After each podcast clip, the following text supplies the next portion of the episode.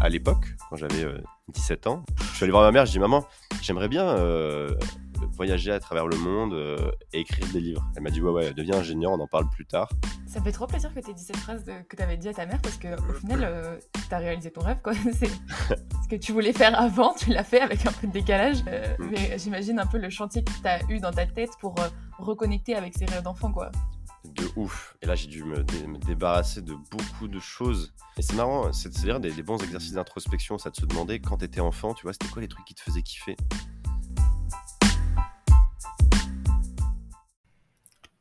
Bonjour à tous et bienvenue dans un nouvel épisode de Julia Wonders. Dans ce podcast, on se questionne sur comment créer le parcours professionnel qui nous fera réellement kiffer. Aujourd'hui, pour en parler, je suis super contente de recevoir Ulysse Lubin. C'est un explorateur qui parcourt le monde pour relever 100 challenges et dépasser ses barrières mentales.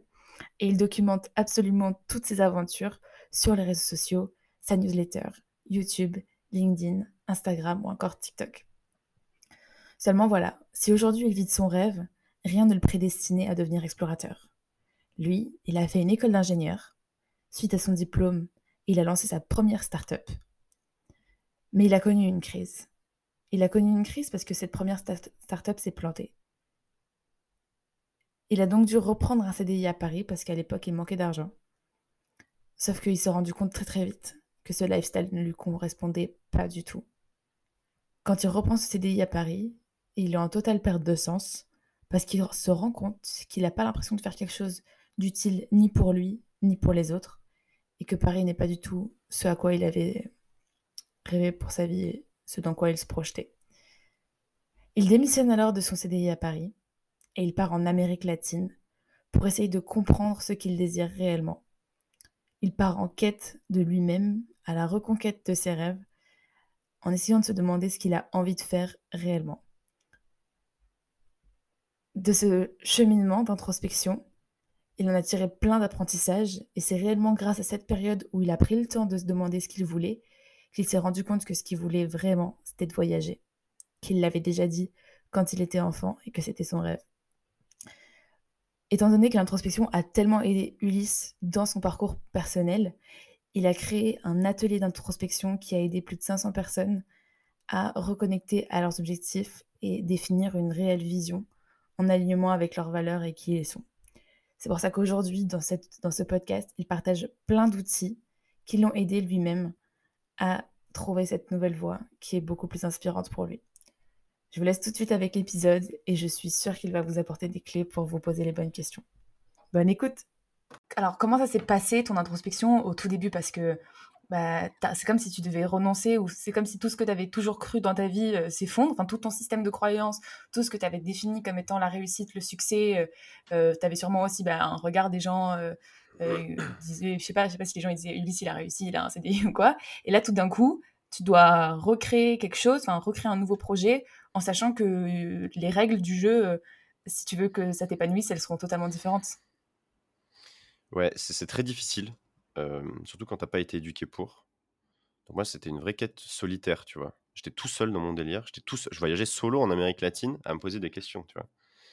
Donc j'avais personne pour m'accompagner et j'expérimentais, je, testais des trucs, je lisais des articles, je, faisais mon ikigai par-ci, un, autre exo par-là, etc. L'ikigai, c'est un exercice de connaissance de soi. le but, c'est de trouver son, sa voie, on va dire. Mais j'ai beaucoup improvisé. Ce qui est, ce qui est pas... Donc ça, demande un petit peu de courage parce que bah, tu vas un peu à contre-mouvement, tu vois. et, ce qui est particulièrement difficile, c'est d'être honnête avec soi-même il y a beaucoup de gens qui sont en train d'introspection, mais qui, qui, enfin, qui trouvent des réponses qu'ils veulent entendre, tu vois? Donc ils viennent juste ah, confirmer des choses parce qu'ils ont peur de tout remettre en question. Tu sais, c'est comme dans les relations. Il y a des gens, ils restent très longtemps en couple avec quelqu'un avec qui ça se passe pas bien, parce que dans leur tête, ce qui est faux, mais dans leur tête, ils se disent, mais si je quitte cette personne, est-ce que ça ne veut pas dire que j'ai gâché les sept dernières années de ma vie? Tu vois? Et donc, tu as une sorte de, de, de, coût irrécupérable. Là, c'est comme quand tu vas au cinéma et que tu achètes une place de ciné et que le film est nul et que tu restes parce que tu l'as payé, tu vois? C'est un peu le même biais cognitif. Et euh, donc, tu dis, est-ce que je n'ai pas gâché cette année de ma vie? Alors qu'en fait, non. peut-être que les trois premières années étaient incroyables, tu vois, et que c'était génial, mais en fait, vous avez changé, vous avez grandi, vous n'êtes plus vraiment aligné. Et du coup, c'est le moment de, c'est le moment de, séparer vos chemins de vie, tu vois? Bah, c'est un peu ça, l'introspection. Il y, a plein de fois où tu es dans cette situation de te dire ben, je me pose des questions, mais je suis pas 100% honnête avec moi-même parce que j'ai pas envie de trop bousculer mes choix de vie, tu vois. Typiquement, j'ai étudié le marketing, donc je dois travailler dans le marketing. Est-ce que si je décide aujourd'hui de, je sais pas moi, d'ouvrir un club de golf, ça veut pas dire que j'ai gâché cinq années d'études dans le marketing mmh Ce qui est faux, en fait. Peut-être que tes compétences en marketing te serviront pour faire la promotion de ton club de golf. Enfin, je, prends des exemples complètement au hasard. Hein. Mais moi, je suis ingénieur en photonique. Donc, photonique, c'est la science de la lumière. Et aujourd'hui, je relève 100 challenges à travers le monde. Ça n'a rien à voir, tu vois. mais pour autant, je, me dis, bah, c'est pas grave, en fait. Parce que à l'époque, quand j'avais 17 ans, j'ai eu mon bac. j'avais pas d'autre plan que d'aller en maths sup, tu vois. si, je suis allé voir ma mère, je dis maman, j'aimerais bien voyager à travers le monde euh, et écrire des livres. Elle m'a dit, ouais, ouais, deviens ingénieur, on en parle plus tard. T'as pas d'argent. Euh, J'ai dit, bon, euh, à défaut, c'est vrai que j'ai pas trop de thunes. J'avais aucune idée de comment entreprendre. J'étais pas du tout éveillé à tout ça. Euh, maintenant, c'est cool parce que beaucoup de choses ont été documentées. Il y a des gens qui, très très jeunes, tombent là-dedans, tu vois. ils sont capables de se libérer beaucoup plus jeunes. Ils montent plein de projets mmh. pendant leurs études. Bah, toi, tu en as un un bel exemple. Mais nous, enfin, il y a encore 5-10 ans, tu vois, enfin moi j'ai 28 ans, donc il y a 10 ans, c'était un peu moins le cas. C'était quand même beaucoup moins documenté. Il y avait très peu de solopreneurs. C'était soit tu montes une startup, soit. Enfin voilà. Et même, le, même les startups, tu vois, c'était pas encore à la mode avant The Family et tout ça. et donc, bah, je ne savais pas quoi faire. Donc je dis, OK, bah, bah, je vais en prépa, tu vois. Puis après, j'ai fait mes concours. Bon, c'est mal passé, etc. Je, te passe les détails, mais. Mais bah, j'ai eu une école d'ingé, bah, j'avais pas d'autre plan que d'aller faire la fête pendant trois ans avec mes potes mmh. ingénieurs. Quoi. Donc je me suis dit, bah, c'est trop bien. J'étudie, l'école est gratuite. j'avais la chance d'avoir des parents qui me, qui me, versaient 500 euros par mois, qui permettaient de payer le loyer. J'étais dans une ville où ça coûtait rien. Enfin, j'étais à Saint-Etienne, ça coûtait pas très cher. Mmh. J'avais un peu d'argent pour faire la fête. Et, et à ce moment-là, bah, c'était trop cool, tu vois. Moi, je me suis régalé pendant, pendant mes études. Évidemment qu'aujourd'hui, si je revenais en arrière, jamais je ferais ça parce mmh. que j'ai une connaissance vraiment différente et je gagnerais un temps fou. Mais à l'époque, j'avais, j'avais pas de meilleur plan. Donc, tout ça pour dire que c'est pas parce que tu as fait des choses dans le passé qu'il faut les regretter aujourd'hui. Mmh. Et, et l'exercice de l'introspection, c'est ça c'est d'apprendre à être honnête avec soi et de trouver les vraies réponses aujourd'hui et de pas se dire Ah bah non, j'ai travaillé, enfin, j'ai, étudié pendant 5 ans la photonique, donc il faut que je, je valorise mes compétences maintenant et tout. Non, on s'en fout en fait de tes compétences. C'est c'est pas dans quoi tu es bon, c'est dans quoi tu pourrais devenir bon tellement ça te fait kiffer mmh. et, et, où tu n'as plus l'impression de travailler, mais tu as l'impression de jouer. quoi. Ça me fait trop plaisir que tu aies dit cette phrase que tu avais dit à ta mère parce qu'au final, tu as réalisé ton rêve. quoi. c'est ce que, ce que tu voulais faire avant, tu l'as fait avec un peu de décalage. Mais, mmh. mais j'imagine un peu le chantier que tu as, as, eu dans ta tête pour reconnecter avec ces rêves d'enfant. quoi de ouf. Et là, j'ai dû me, débarrasser de beaucoup de choses.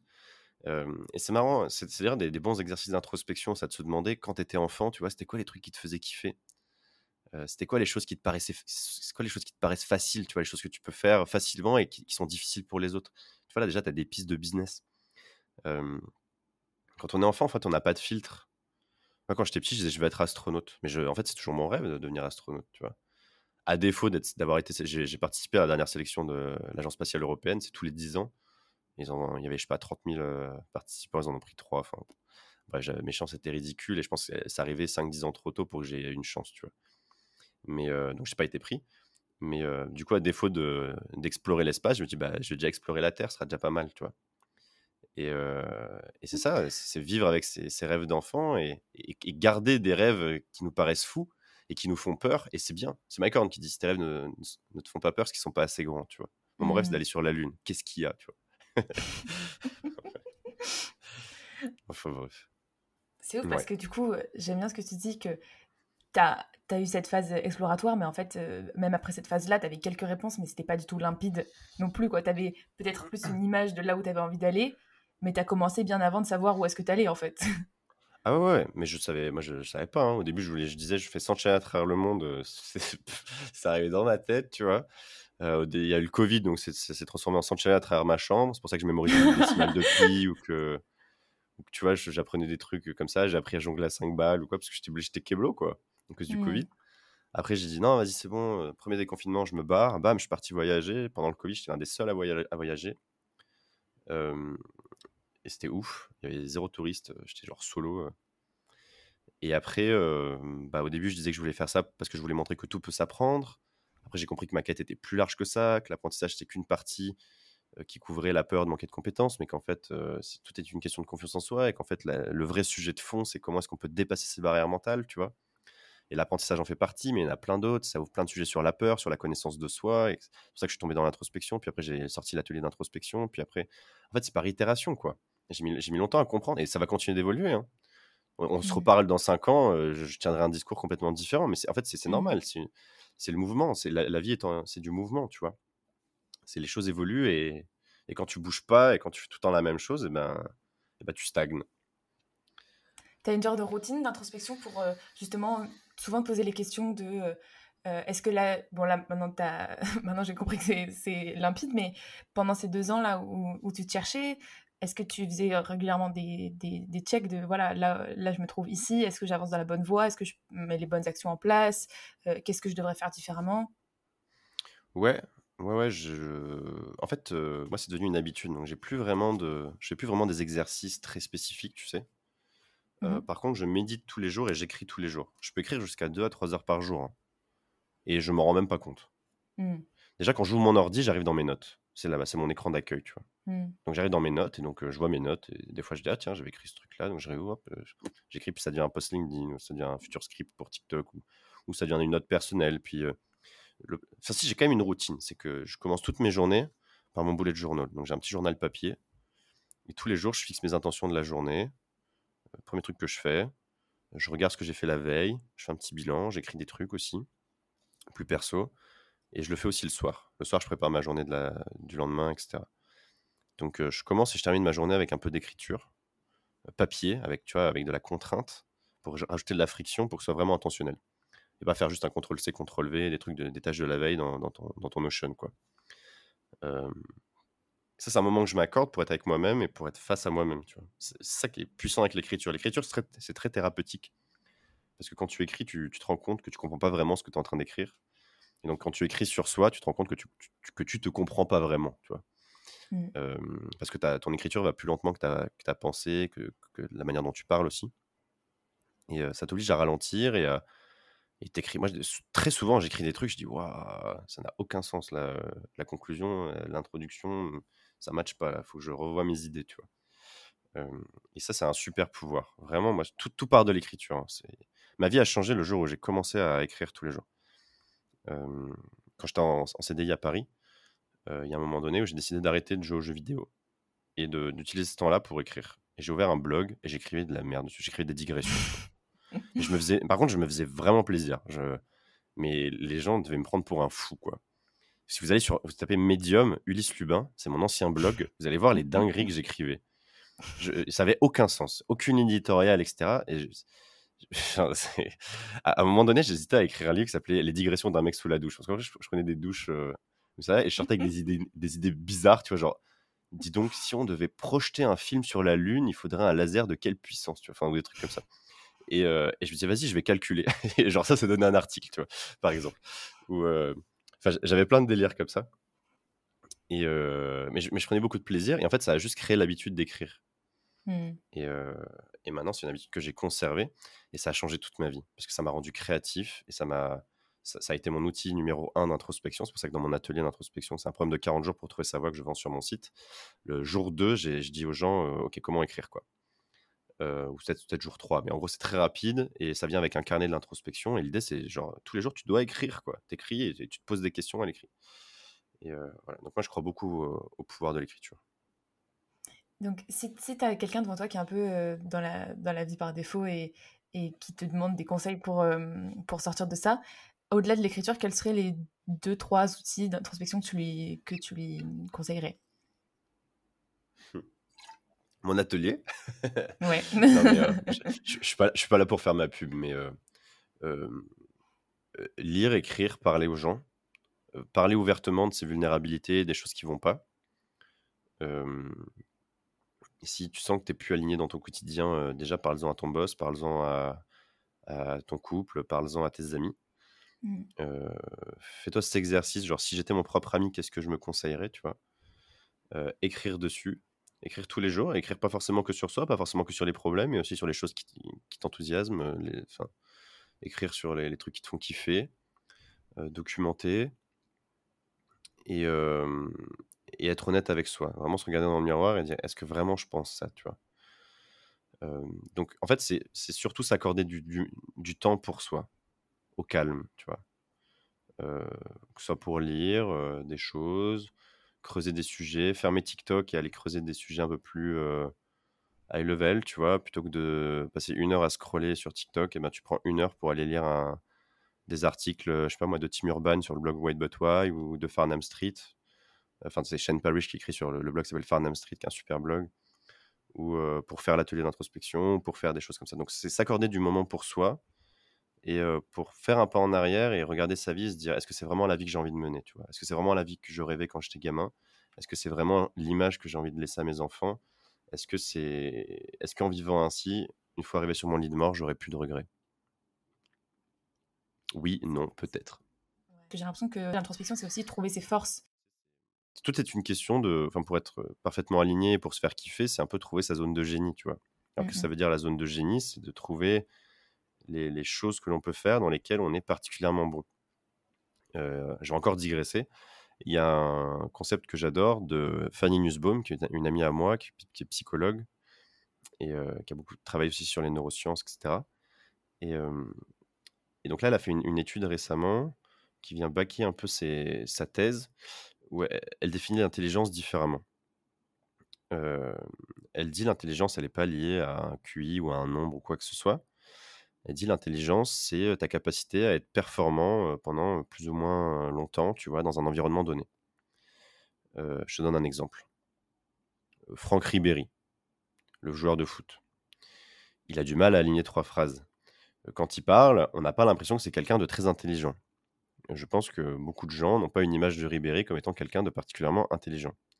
Or, si tu mets Ribéry sur un terrain de foot, il a une intelligence de jeu, de placement, une vision, une compréhension de ce qu'il fait qui est hors norme. Donc, dans ce cadre, il est très performant. Et là, il est en situation d'intelligence. Et donc, la thèse de Fanny, c'est de dire l'intelligence, c'est un état, tu vois, dans lequel tu peux te mettre. Euh, trouver sa zone de génie, c'est trouver euh, l'environnement dans lequel on peut être en état d'intelligence et donc dans lequel on peut être performant. Et ça, c'est hyper important comme, euh, comme concept. Et moi, j'y crois à fond. Et d'ailleurs, la meilleure preuve, c'est que quand tu te mets une cuite le lendemain matin, va faire un test de cuite, tu vas voir si t'es performant. donc, non, c'est un état dans lequel tu peux te mettre parfois. Après, de manière plus ou moins intensive, pendant plus ou moins longtemps. Et c'est là où il y a des, inégalités entre les gens, tu vois, qui peuvent parfois être innées ou acquises. donc, donc c'est ça, trouver sa zone de génie. En fait, j'ai l'impression que mmh toi, du coup, dans toute ton introspection, tu as trouvé ta quête. Enfin, du coup, c'est un long travail hein, de peut-être de de recherche, de mise en mots, de, de comprendre vraiment le moteur euh, vraiment qui te pousse à faire ce que tu fais et dans quoi tu t'épanouis le plus. Mais qu'une fois que tu as trouvé ça, tu deviens euh, surpuissant parce que tu es plus euh, dépendante de la motivation et que tu as un truc qui te tient tellement à cœur à toi que même si les gens ne comprennent pas ce que tu fais, même si ça marche pas au début, tu arrives à, à, continuer jusqu'à ce que les résultats confirment ta vision. quoi. Est-ce que c'est un peu ça? En fait, je suis tellement aligné dans ce que je fais que, que j'ai embarqué pour 10-20 ans, tu vois. Euh, il y avait zéro. Enfin, je, prends tellement de plaisir euh, dans ce que je fais. Je m'amuse tellement. Et j'ai l'impression d'être tellement à ma place aujourd'hui que je m'en fous de pas performer, en fait. C'est pas grave si un mois, de, genre, si le mois prochain je gagne 0 euros, euh, pas grave, quoi. Parce que je, kiffe tellement. C'est pour ça que j'abandonne pas, en fait. c'est pour ça que je suis, je, suis, toujours là et je vais continuer. Et, Parfois, tu vois, j'ai des baisses de régime. Là, par exemple, pendant une, deux semaines, là, euh, bah, je suis à Bali avec des potes et, et euh, bah, j'avais pas envie d'écrire tous les jours sur LinkedIn, quoi. Euh, j'ai envie de profiter d'être avec eux. Non, c'est pas grave, je peux publier sur LinkedIn, c'est pas grave, je gagne un peu moins d'argent. Bah les couilles, quoi. Enfin, c'est, c'est, ma vision est tellement claire de qui je veux devenir que je sais ce que j'ai à faire, je sais. Mais ça, comment dire? Cette vision, elle, elle s'est éclaircie au fur et à mesure, quoi. Déjà, ça a été de partir, de, de se lancer, etc. C'était la grosse première marche. Et après, en naviguant, tu vois, après deux ans et demi, eh ben, je commence à à peu près bien comprendre ce que je veux faire. Et probablement que ça va évoluer, et probablement que dans, trois ans, en fait, je vais faire des choses que j'imagine pas encore. mais mais c'est ça, et j'ai un pourquoi qui est tellement puissant, tu vois, de dépasser mes barrières mentales, d'explorer ma curiosité, d'apprendre à me connaître. Que quand ça va pas, bah, je, sais pourquoi, je, me rattache à, pourquoi je fais les choses. Et je me dis, ah oui, mais c'est vrai, en fait, c'est pour ça. Et en fait, c'est vraiment ce que tu kiffes au quotidien. Et, et donc, il n'y a, y a, pas de souci, quoi. Donc, ouais, trouver son pourquoi, mais, un vrai pourquoi, tu vois. Par exemple, c'est ça d'être honnête avec soi-même, par exemple. Je vois beaucoup de gens qui disent oui, j'aimerais aider les gens, etc. Et quand je creuse vraiment, je dis mais est-ce que tu veux vraiment aider les gens? Donc, juste. Il y a une opportunité business là-dedans et, c'est cool parce que tu sentiras bien à la fin de la journée. Mais est-ce que fondamentalement, tu vois, genre tu reçois un message de remerciement de quelqu'un que tu as aidé, genre de 1 à 10, ça donne de l'énergie à combien, quoi? Mmh. Tu vois, moi, ma quête, elle est très personnelle, elle est très égoïste et je l'assume. Je, je veux plus euh, sauver le monde, quoi. J'ai décidé d'inspirer les gens en, en montrant l'exemple et en moi étant particulièrement épanoui dans mon quotidien. Et ça a un impact de ouf. Des, mon atelier d'introspection, j'ai, je sais pas, 500, 600, peut-être, peut 1000 personnes qui l'ont acheté, je sais plus. Mmh. Euh, et qui changent de vie et tout. Et c'est énorme. Mais moi, je le fais pas pour eux, hein, je le fais pour moi. Et c'est juste que bah, quand tu es bien allié dans tes pompes, en fait, tu, rayonnes positivement sur ton entourage. Et, c'est OK de, faire ça. Je, connais beaucoup de start et pareil, quand j'avais ma start-up, je, mentais à moi-même et je mentais aux gens en disant oui, je fais ça pour améliorer le, quotidien des gens, tu vois? Mais non, en fait, je le faisais parce que je voulais du statut, gagner de l'argent. Et, moi, j'achète plus ces pseudo-missions de tous ces entrepreneurs qui s'inventent des vies et qui, s'inventent des pseudo-missions pour sauver la, la, planète ou sauver les autres. En fait, ils veulent juste vendre plus de produits, quoi. Mmh. alors, je doute pas qu'il y en ait quelques-uns qui, qui, soient particulièrement alignés, mais, mais moi, j'y crois plus trop. c'est hyper intéressant parce que en storytelling, il y a le why interne et le why externe. Et du coup, je pense que beaucoup d'entre nous, on reste au why externe, donc ce qui fait bien, donc euh, aider les gens typiquement. Mais on creuse pas assez pour trouver le why interne, donc qu'est-ce qui vraiment nous, nous fait kiffer? Et au final, c'est la seule chose qui compte, puisque bah, c'est nous qui devons euh, produire euh, pour le projet, ou c'est nous qui devons mettre en place les, actions, les efforts pour que ça se concrétise. Et, et, et ça, la vraie quête, c'est trouver ce why interne à l'intérieur. Allô? Ouais, carrément. C'est bah, ça le pouvoir de l'introspection, tu vois. L'introspection, c'est trouver ta, motivation profonde, trouver ta voie, trouver ce qui donne du sens à ta vie. Et, et, et c'est même pas ça, c'est même pas trouver, c'est comment tu trouver la manière de créer du sens. Il y a une grosse différence entre trouver du sens et créer du sens. C'est très facile, enfin c'est facile de, c'est facile. C'est plus facile de trouver du sens par exemple, dans des vieux livres, dans des religions, dans du développement personnel, dans ci, mmh. dans là, tu vois. Tu vas adhérer à la parole de quelqu'un ou de quelque chose ou à une mission ou autre. Et enfin, c'est pour ça que c'est facile, quoi. Tu arrives là, on dit quoi faire et tu fais et tu perds, tu iras au paradis. Tu vois, tu as trouvé du sens par toi, mmh. par les autres. Versus créer du sens où tu dis non, ben, moi je reste agnostique sur tout ça, j'en sais rien. Jusqu'à présent, il n'y a pas de preuves, donc je prends un peu de recul sur tout ça, sur toutes les religions, sur tous ces livres, etc. Et je me dis, ok, par moi-même, comment je peux créer du sens dans ma vie, tu vois? Comment je peux apporter du sens à, ce que je fais aujourd'hui sur Terre, autre que mener une bonne vie pour aller au paradis plus tard. D'ailleurs, souvent, les religions te poussent à te promettre quelque chose. Hein, tu as une carotte toujours. Hein, et la carotte, c'est souvent la vie après la mort, pour te rassurer sur, sur le fait que t'inquiète pas, ça va bien se passer après ta mort. Euh, moi, moi jusqu'à preuve du, contraire, j'ai pas eu de, je sais pas s'il y a une vie après la mort, donc j'ai décidé de créer un maximum de sens dans ma vie actuelle, euh, de vivre l'instant présent et de profiter au maximum, parce que je sais pas quand est-ce que je vais mourir.